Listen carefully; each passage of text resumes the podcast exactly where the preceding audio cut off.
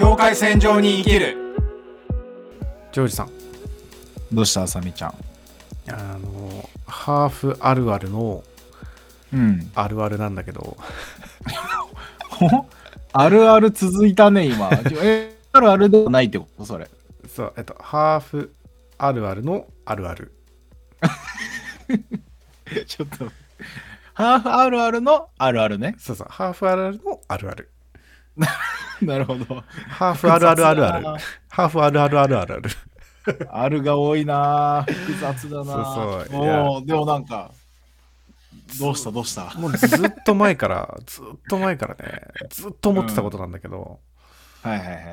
あのーまあ Facebook とかいろんなところにコミュニティがあるじゃないですかハーフあるあるって。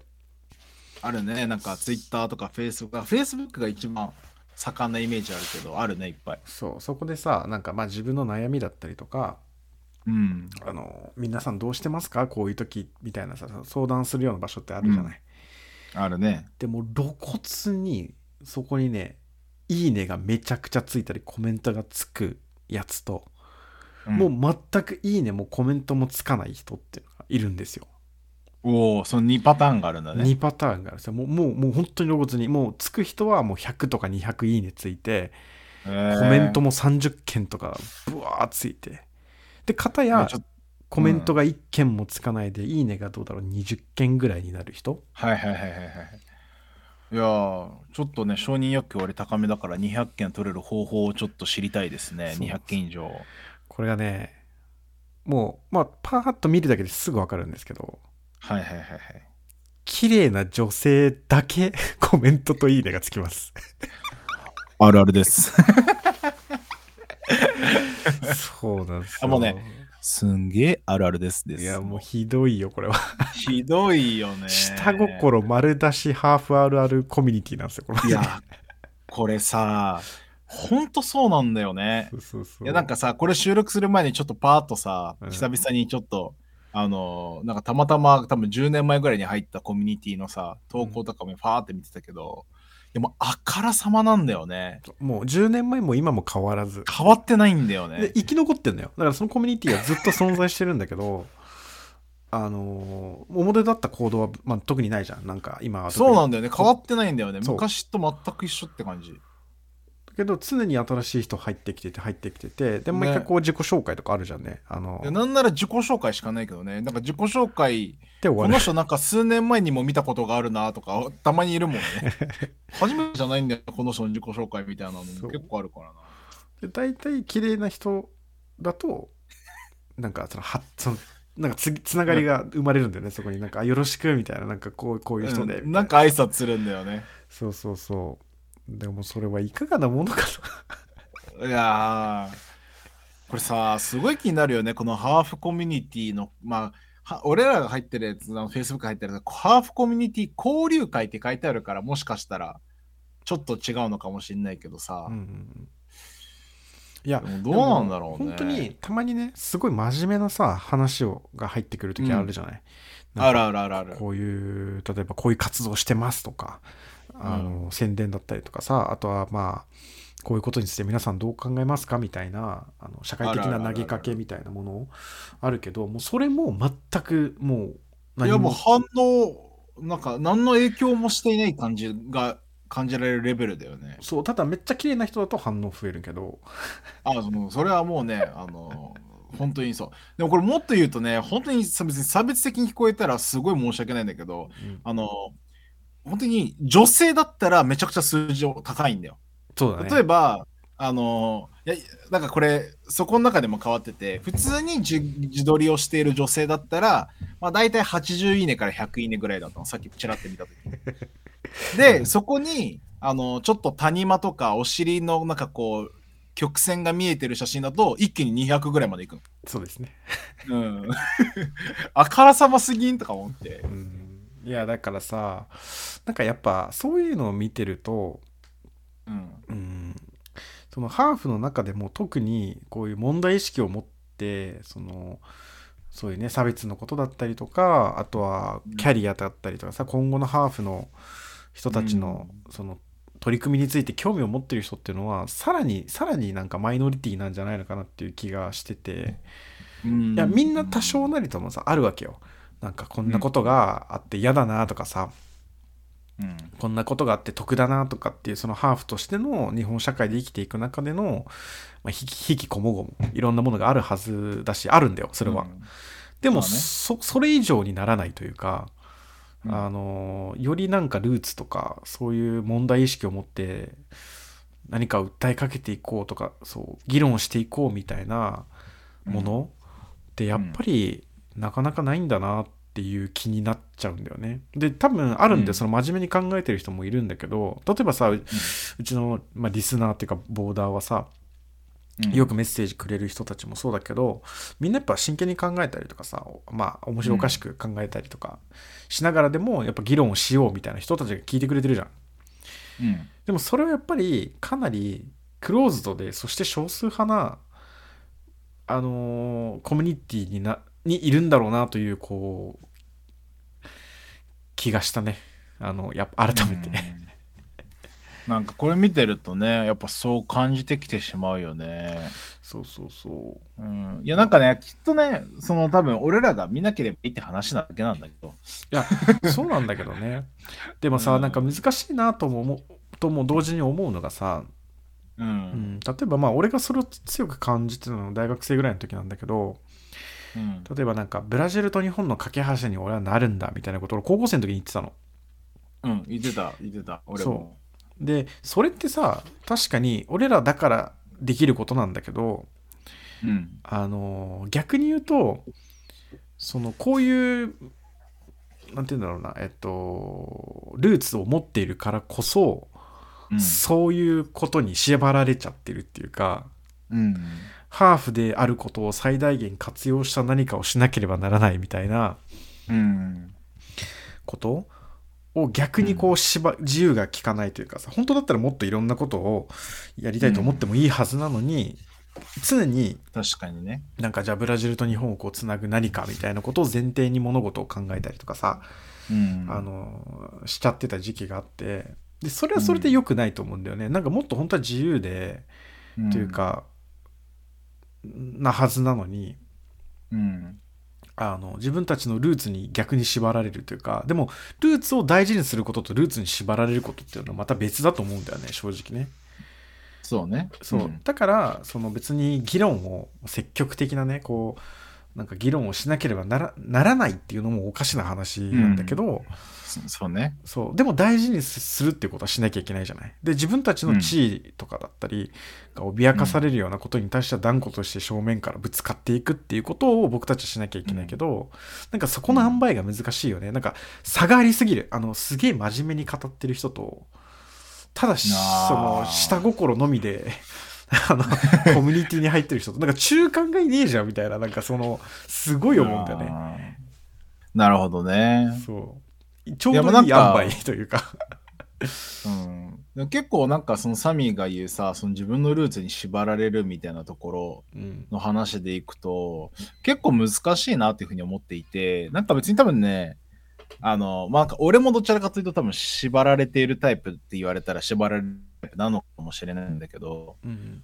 やっぱなんか俺,、まあ、俺ら考えすぎつつはある。なんか何回も話してるけどさやっぱ俺らはいろいろ考えすぎてるところはあるんだけどうん。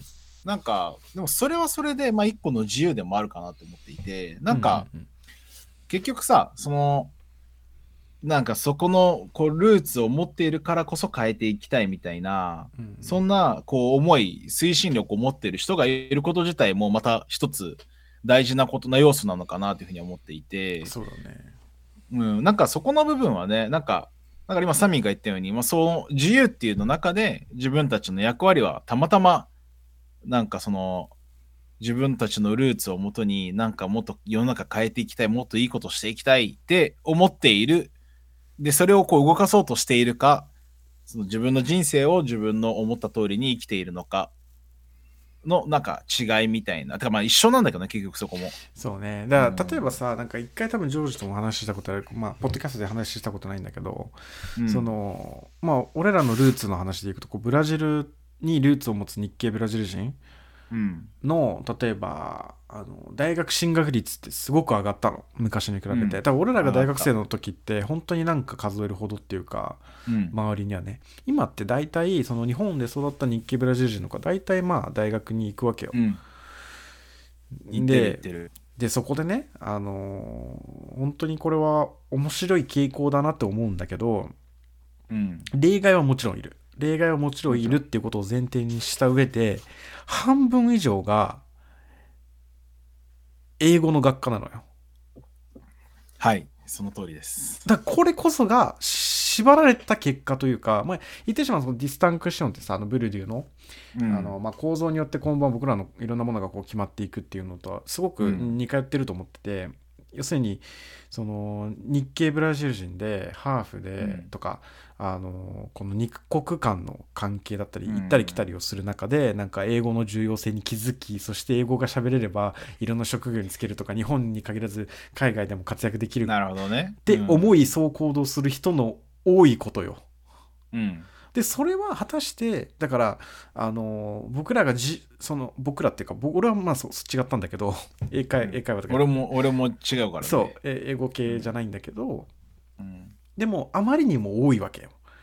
それは別にいいじゃん、そそれ一人一人それもちろんストーリーが違ってさ、それを選ぶ過程も違うわけでもちろんいいんだけど、でもこうもあまりにも偏ってると俺が思うのはやっぱりその、うん。まあ、情報が限られてるっていうまあもちろん問題もあるけども、やっぱりその自分自身のアイデンティティを確固たるものとしてうん。それを生かすための行動の結果なんだろうな。発発露というかさ。なるほどね。が結局はそういうそういうなんて言うんだろうな。あの学部だったりそういう専門性の部分にみんな行ってしまうけど、本当はもっと広くていいじゃん。例えば建築やる子がいたりとかさお医者さん目指す子がいたりとか、あのーもっといろいろこう幅があってもいいんだけどそういうふうに言っちゃえば一つの学科にこう集中するような傾向が見られるっていうのはうん。うん。やっぱりなんかそのルーツに縛られてる部分がすごく大きいんじゃないのかな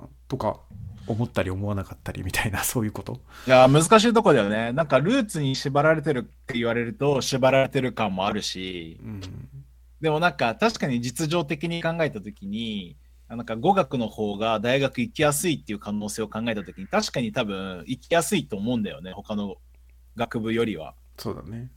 うん、とかを考えると、それを選択してる、もう選択せざるを得ないっていう可能性もあるというところもあるのかもしれないし。でもなんかそのさ語学系行った言葉の話を聞くとなんかその行きやすいからっていうよりかはやりたいことないからとりあえず語学みたいな子結構多くてああ、サミの周りもそうなんだ。俺もそうなんだよね。そうそうそうそうそういう人が多い。だからそこに選択肢の狭さを感じるわけよそのうん。だってあのいやりたいことあんまり分かんないからとりあえず行く学部ってさいや日本人だとちょっと違うじゃん わかる？あーどう？日本人だとどういうふうに考えるサミちゃん？えーと俺は総合政策とかなんかもうちょっと広いやつかな、いや、まあなんか、俺は結構周りにいるよ。あ語学なんかあんまり、あんまりなんか別に何でもいいやって。そもそも大学俺すごい辞めたかった身の一人なんだけど、うん周りにやっぱ学大学行ってる人たちのほとんどが別になんか何の目的も何も持ってなくて通ってて、なんか、何しに来たんだろう、この人たちって思って、なんかその人たちと一緒にいるのが、なんか、俺この時間何のためにあるんだろうって思ったぐらい、うん。やっぱ日本人とかでも全然考えて、考えずに大学行ってたのね。まあ俺の大学だけなのかもしれないけど、うん。なんかでも結構多くのところから聞くと、やっぱどの大学もそういう人多いよっていうふうに聞くから、まあやっぱ遊ぶために行くみたいな人多いけどね。そうそうそうそう。そうそう。とかを考えると、なんか結構別に日本人だからとかっていうのはあんまりないかもなって思ってて、うんうん、なんかそんなに。ただ、まあそのサミーが言う傾向的な意味ではね、うん確かにあのブラジル人みの人が大学進学する率は増えている。で、その中でやっぱ国際系のなんか大学行ってるケースが多いっていうのは事実あるから、うんそこのあたりはね、なんか面白いけど。うんうんなんかまあそのそうねだからでも俺やっぱね、俺あれだったもんよ、サミちゃん。あのー子供の頃から見てる親の背中が結構肝な気がやっぱしていて。なんか例えばさ俺とか俺小学校5年生で自分になんかさ小学校の時にさ二十歳の自分へっていう手紙とか書くじゃん。うん。俺自分がさこう書いたやつ二十歳になった時もらって見返したのよ。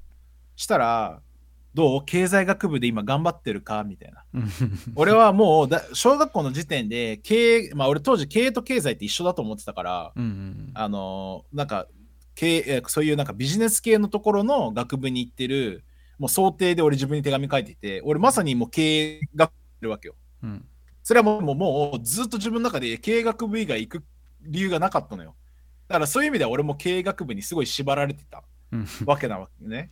でもそれってなんでそこに縛られたかって言って、やっぱ俺、両親父が、親父って言っちゃった。お父様が、いや別にいいじゃん別に、まあ、あの経営者で、うん。そう父親が経営者で、で、あのまあ、ずっとその父親が働いてる背中を見てて、で、その背中でこういろいろ世の中をに貢献しようっていうところを見て、かっこいいなって思いつつ、テレビとかでもそういう経営者系の、なんかお金がないとかさ、あのそういうドラマとかあったじゃん。見るとすごい面白くて、この道が一番楽しいって思ったのがもう小学校5年生ぐらいの時の自分なのね。うんで、じゃあ、日本にいるブラジル人の大半の子たち、まあ大半とは言わないけど、ほとんどの人たちを見ると、やっぱ親が工場で働いてたりとか、大学卒業していないだったりとか、その結局、なんか、生活の中で子供の頃に、何かこう、じゃあ視野を広げるための他の選択肢がなくって、で、やっぱ自分のバックグラウンドにそこでまあ囚われているのか、例えばやっぱ結構傾向としては英語とかは得意な傾向にあると思うんだよね。なんか英語とかが得意だから、まずそっちの方向行こうかなみたいな。なんか大学行けそうならそっちの方向が一番楽そうだなみたいな感じで選んでるんじゃないかなとか思っちゃったね、今話聞いてて。うんなるほどねそのこ俺がこその個人的にさあのすごくやっぱり思うことの一つはうん。あのこれはなんか歴史を勉強して思うことなんだけどはいはいはいはい。あのじゃあなんで例えばねあの日本からブラジルに渡った日本人たち、うん当時のね出稼ぎの日本人たちはそうはならなかったかって話なんよ。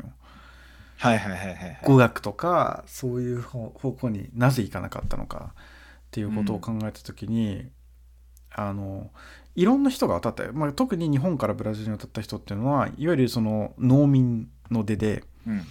あの一応学はあまりない人たち、まあ、言っちゃえば日本でも仕事があまりなかった人たちが、そうだね。まあたくさん渡りました、でもそれだけじゃなかったわけよ。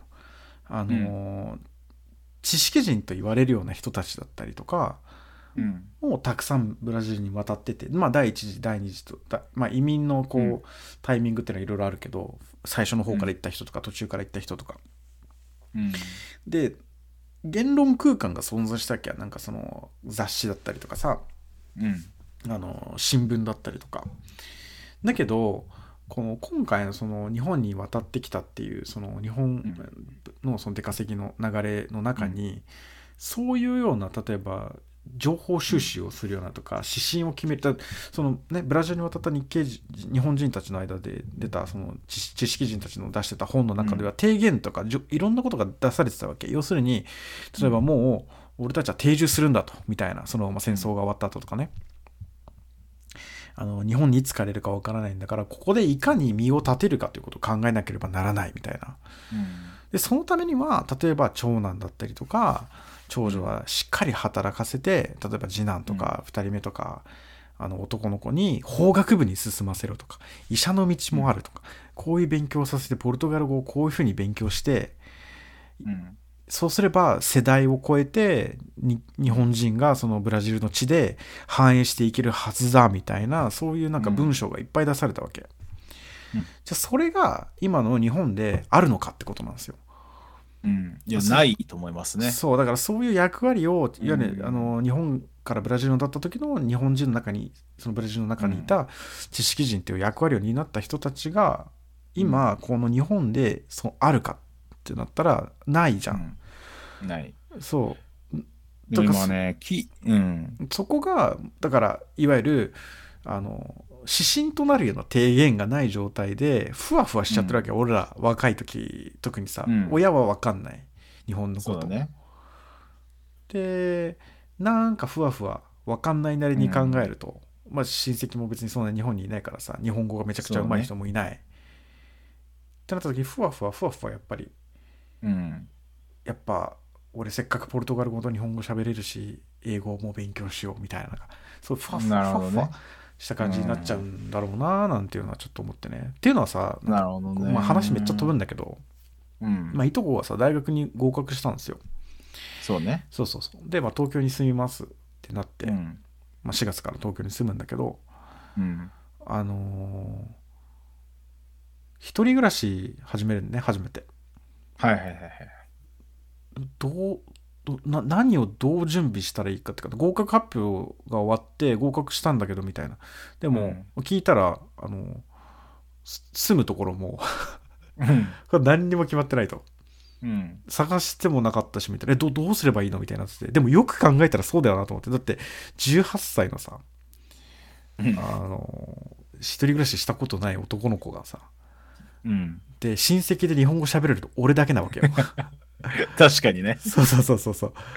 親に聞いてももちろん分かんないしその東京も行ったことないから、みんな。うちの家族は、俺だけだから。うん。何をどう検索したらいいか分かんないしな何を準備したらいいのか分かんないし、そう一人暮らしすると大体どれぐらいお金を使わなきゃいけないとかも分かんないしみたいな。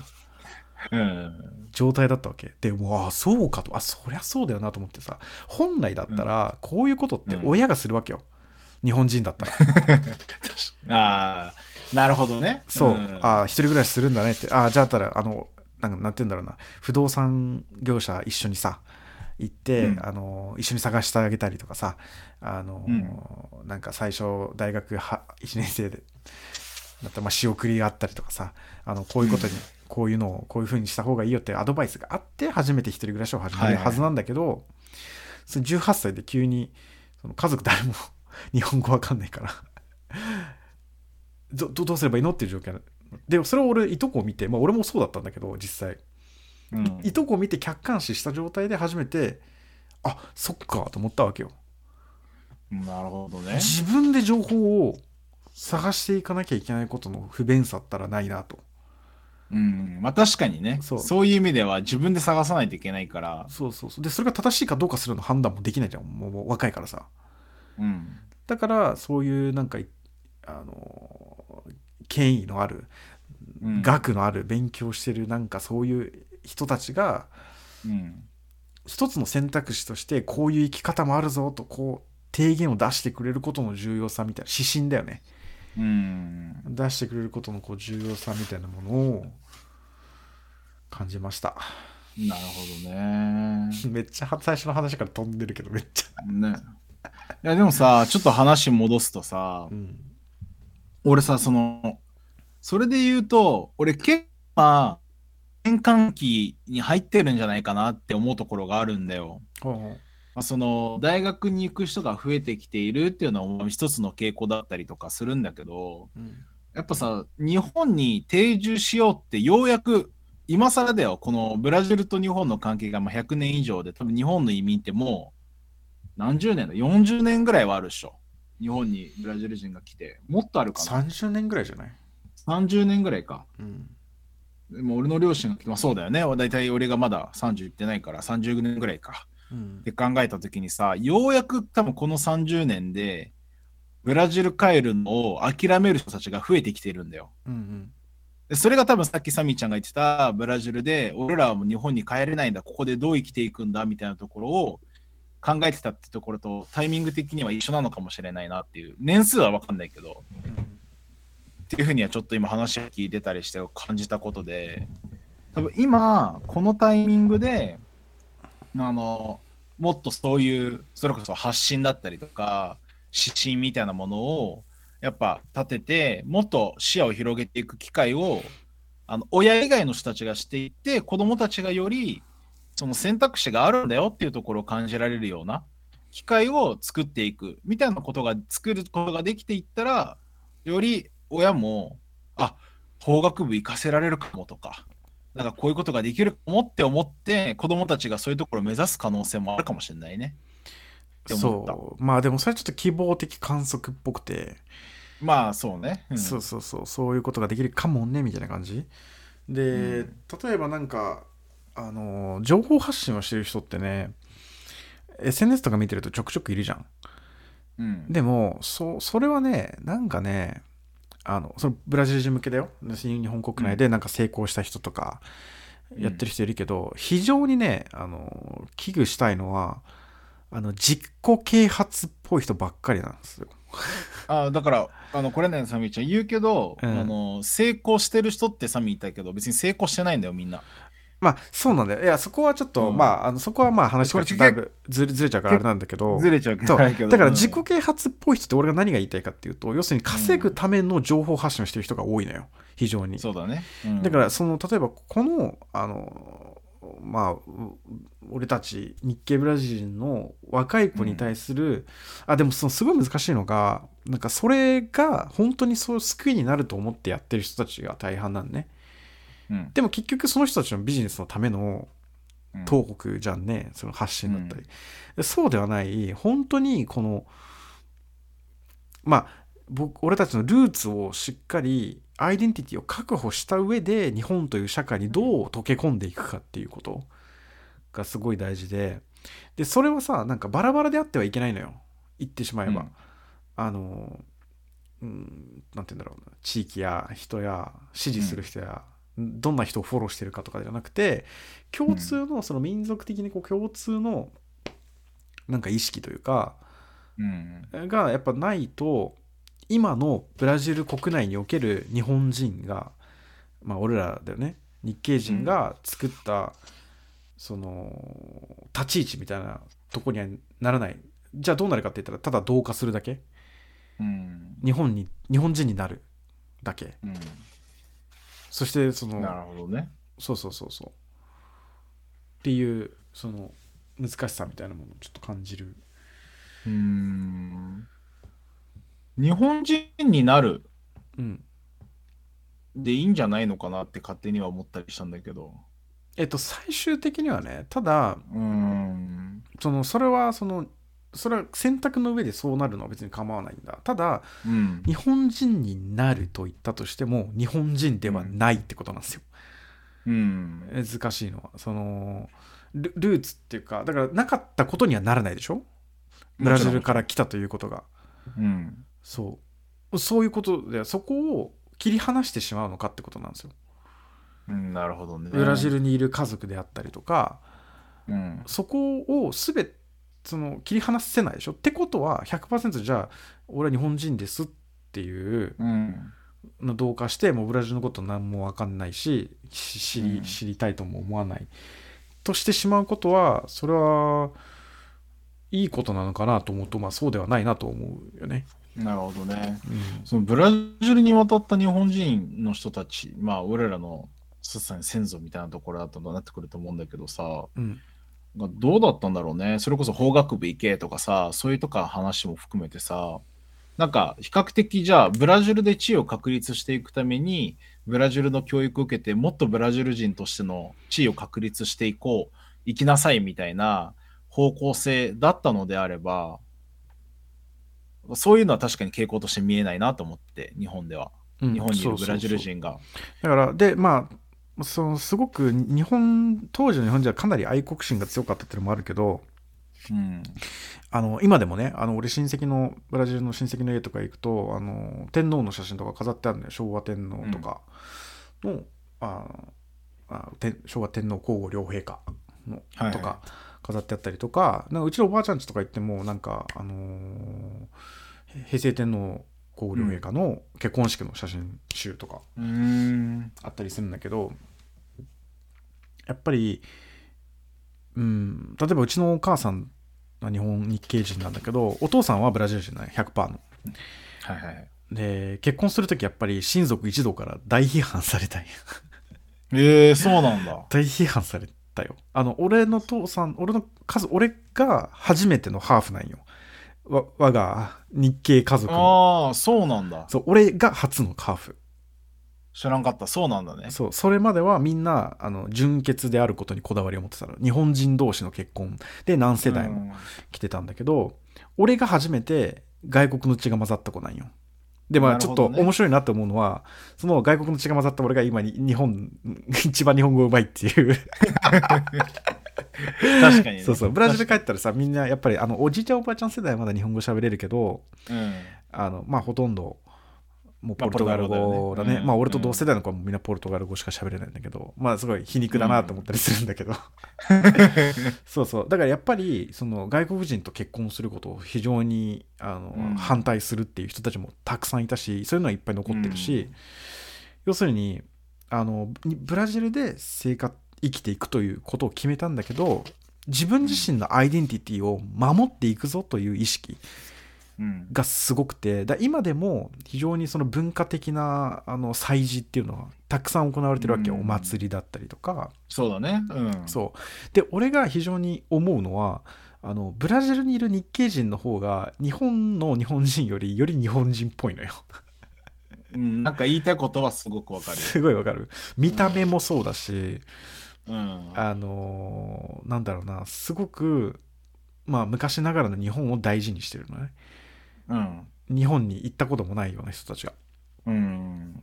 まあもちろんそれもだいぶ今かなりブラジルに同化していって若い世代がそういうまあお祭りとかなんかその文化的な活動に参加しないっていうブラジルの中での問題がああるんだけどうん。そうそうそうだけどそうだねあのまあアイデンティティに対するその自負心みたいなその誇りみたいなものをうん。異常に感じたまあいろんなさその複雑にいろんな状況がか重なってるよ例えばあの第二次世界大戦の中でブラジルの中で起きたさまざまなさうん。あったね、いろいろ。さまざまな出来事だったりとか、うん。そういう中でいかに誇りを持って生きていくかっていうのにすごく愛国心だったりとかっていうのが関わったりとかさしたからあとはね、そういうことになったんだけどうん。あとやっぱさ、思ったのが、やっぱブラジル、やっぱそうそう、日本人はさ、もともと、やっぱ島国ってところもあって、こう自分たちがいる、その日本人だっていうさ、そこの誇りに、こうプライド持てるけど、ブラジル人ってやっぱりさ、もういろんなところのミックスじゃん、サラダボールって言われるぐらいのさ、うん。やっぱいろんな人種が混ざってるってなってくるとさ、その愛国心、愛国心っていうのはちょっとまた違うんだけど、なんかやっぱその、自分の国の捉え方もまた違ったりするのかもしれないね、感情的にも。って思ったりとかもしたな、今。うん、まあそこはちょっとまああれかもしれんけど、うん。その例えば、うんまあちょっと話だいぶそれちゃうけど例えばし島国であることが愛国心を育てるかって言ったら俺はそうでもないと思うね。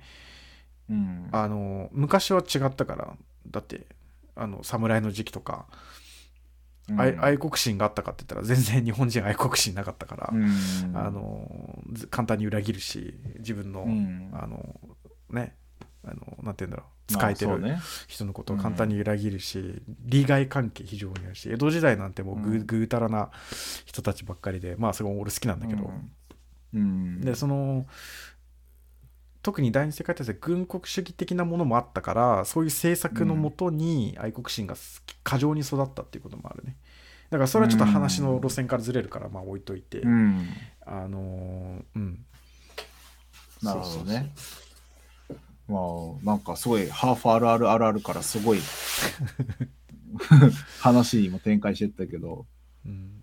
うん、でもなんかね、そこは、なんかね、まあ俺は個人的にね、なんかまだまだ、あの、やっぱ自分がこのルーツを持ったからには、やっぱもっともっと自分が架け橋になるきっかけを作っていきたいっていう思いをずっと持ってて、うん今でも持ってる人だからさ。うんいや分かるよ俺も持ってるけどうん。なんか俺が一つ危惧したいのは別に危惧でも何でもないんだけどうん。例えばそれだけが先に先行すると国際関係に縛られちゃうから国際系のことしか学ばなくなるの。でも本来、ねもっと自由にあ俺こんなこともやってみたいなあんなこともやってみたいなの先にあるのよそれって多分。うん。で例えば建築のことめっちゃ勉強してもう国際関係とか関係なくにうん。建築のことめっちゃべ勉強したりとか多分虫がすごい好きで虫のことめっちゃ勉強した、その先にその分野の中でできるあのー架け橋のなり方があってうん。架け橋になるということが先に来てしまうとそれに縛られて、なんか専門的な知識何もないからうん。やっぱじゃあ言語も学ばなきゃとかうん。あのでなんかおおなみんな同じようなこう方向に行っちゃうというかさうん。なるほどね。専門性がないんだよねっていう、うん。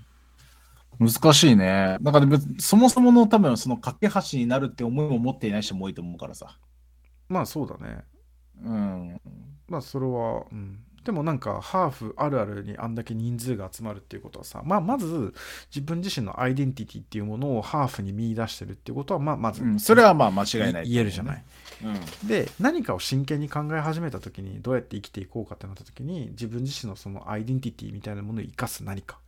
うん。をこうまあ架け橋になるとまでは言わないにしてもまあ何かそこにつながるような。そうそうそうだってさ結局うん俺らがさ、なんか将来何したいだろうって思う時に参考にするものって自分の今まで生きてきた過去じゃない、うん。あああんなことしたら嬉しかったなとかさこんなことした時にすごく、あのーやりがいを感じたなっていうところからもしかしたら俺ってこういう仕事が向いてんのかなとかさうん。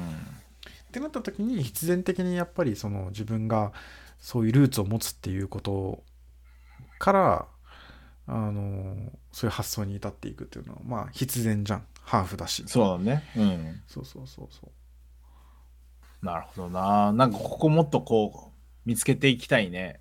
そのコードパターンっていうか思考パターンみたいそうだね。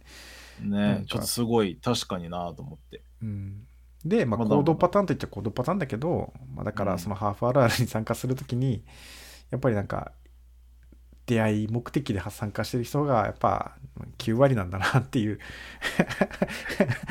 要はね、要は。そういうことなんだよ。要はそういうことが言いたいのよ。だから、あの言っちゃえばどそのなんかあんまそう真剣に考えてる人っていないかもしれないというこうちょっとしたなんかそのうん。寂しいなといういや、寂しいよ。だってさ、俺俺ら、いやすごい悪口に聞こえるかもしれないんだけどさ、うんやっぱ、俺らさ、その、ハーフあるある、多分、入ってすぐ、見なくなったじゃん。そうそう見なくなったあのね、当時はなんか、おなんかそういうのがあるんだと思ってた。さ、なんかこう、多分、二人とも登録してみたんだけどさ、なんか、ああーみたいな。シュチ肉林だったなと思ってねえ全然なんか違うわってなってさ。そうだねでもそういうの多いじゃん、俺ら。参加してみたけど、もういいかなみたいな。そうなんだよ なんか合わないんだよね、やっぱり。そうなんだよねだからまあそうだからずっと模索してるけどさ結局は、あのーフランクに恥ずかしくなくうん。真面目な話ができる場所を多分求めてるそう。だから多分、楽しくとかさそう。だから多分、俺らで作らないといけないなっていうのを気づいて、あの、多分潜在的に。そうだねそれが今のポッドキャストとかにもちょっとつながってるんだろうね。そうただ俺らみたいなやつがどれぐらいいるのかってことが分からんもう見見えないいや、もう見えないからね。なんかじゃあアンケート取れって言ってもなんか多分いい正しい数値なんか出なさそうだしう。そうそうそうどれぐらいの人がうんまあそうなんだよね ねいや別にそのひいいと思うけどねいや別にね、それがダメってわけじゃないから。出会い出会いとかでさ、うんハーフ同士でね同じ、うん同じさやっぱりあのルーツとか経験とかを共有できるということってすごい大事じゃん。それはすごい大事、すごい大事。そうそうそう。なんかね前だあの他のポッドキャストだったか YouTube だったか忘れたけどうん。なんかハーフ同士で付き合うのがすごい楽だみたいなあーうんやつあったのよ。うん。でそれね俺すげえよくわかるの。あのいや、よくわかるよ。うん、そうよくわかるよ。あのなんて言うんだろうな余計なコミュニケーションを必要としないというかさうん。あのお互いが経験したことだから何を言われたらすごく傷つくかとかさうん。そうそうそういうの分かってるからいいよねっていううん分かる分かるっていうね。で国際結婚ってやっぱりすごい離婚率が高いじゃん、高い。そ う残念なことに。そうなんだよね。そう。だからすごくよくわかるから多分そういうだからそのハーフコミュニティみたいなものをこう出会いの場として使ってる人っていうのは十分理解があるよ、俺はっていううん。はあるんだけどただそのじゃあそういうばためのコミュニティっていう部分と本当、うん本当にトークがしたくてざなんかいろんな話がしたくてうん。そこからなんかこう新しい何かを見出そうとしてる人にとってみたら非常に物足りないコミュニティばかりね。うん。ていうまあ愚痴なのかよくわからない まあまあまあまあ、愚痴ではないけど、なんか、多分俺らのスタンスとしてはやっぱ合わない、うんあの、いなんか成り立ち方だよね、そのもの自体の。そうそうそううん。でもそれがだから、いいか悪いとかは一切そんななんかそこに対してね、俺らも何がいいか悪いかとか、その精査する立場じゃないし、別にそこが何が正しいかなんかわかんないからさ。そうただまあ実際問題そんなことを言いつつもじゃあどうすればいいのかっていうのが全く分かんないわけよそうなんだよね。そうなんだよ全ね。くなんかアイデアが浮かんまあゆえに雑談をお届けしてるわけなんですけど なんか模索した結果、雑談が一番近いんじゃねってなったんだもんね、俺ら。そうそうそうそう雑談してはいますけども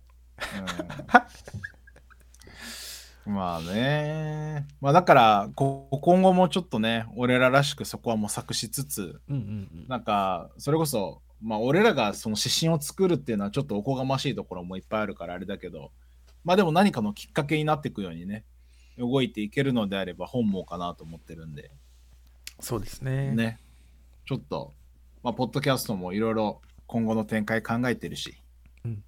ね、なんかいい感じにもっともっとこの影響の輪を広げて、俺らがっていうよりはね、こうみんなでこの影響の輪を広げていけるようになったら、より楽しいなっていうふうにうん思うし、すごい意味があるなって思うので、そうですねうんボーダーの皆さん、これからもよろしくお願いします。はい、ということで、えー 皆さん、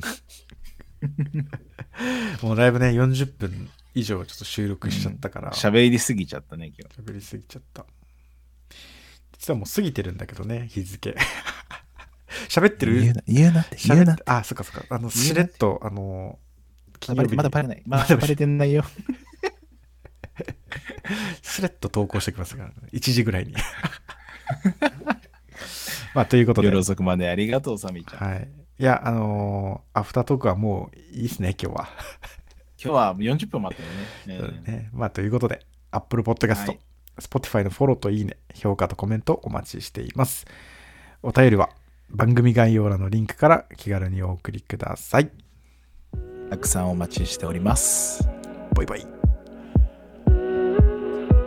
いけるいけるいけるいけるいけるいけるいけるいける境界線上に生きる生きる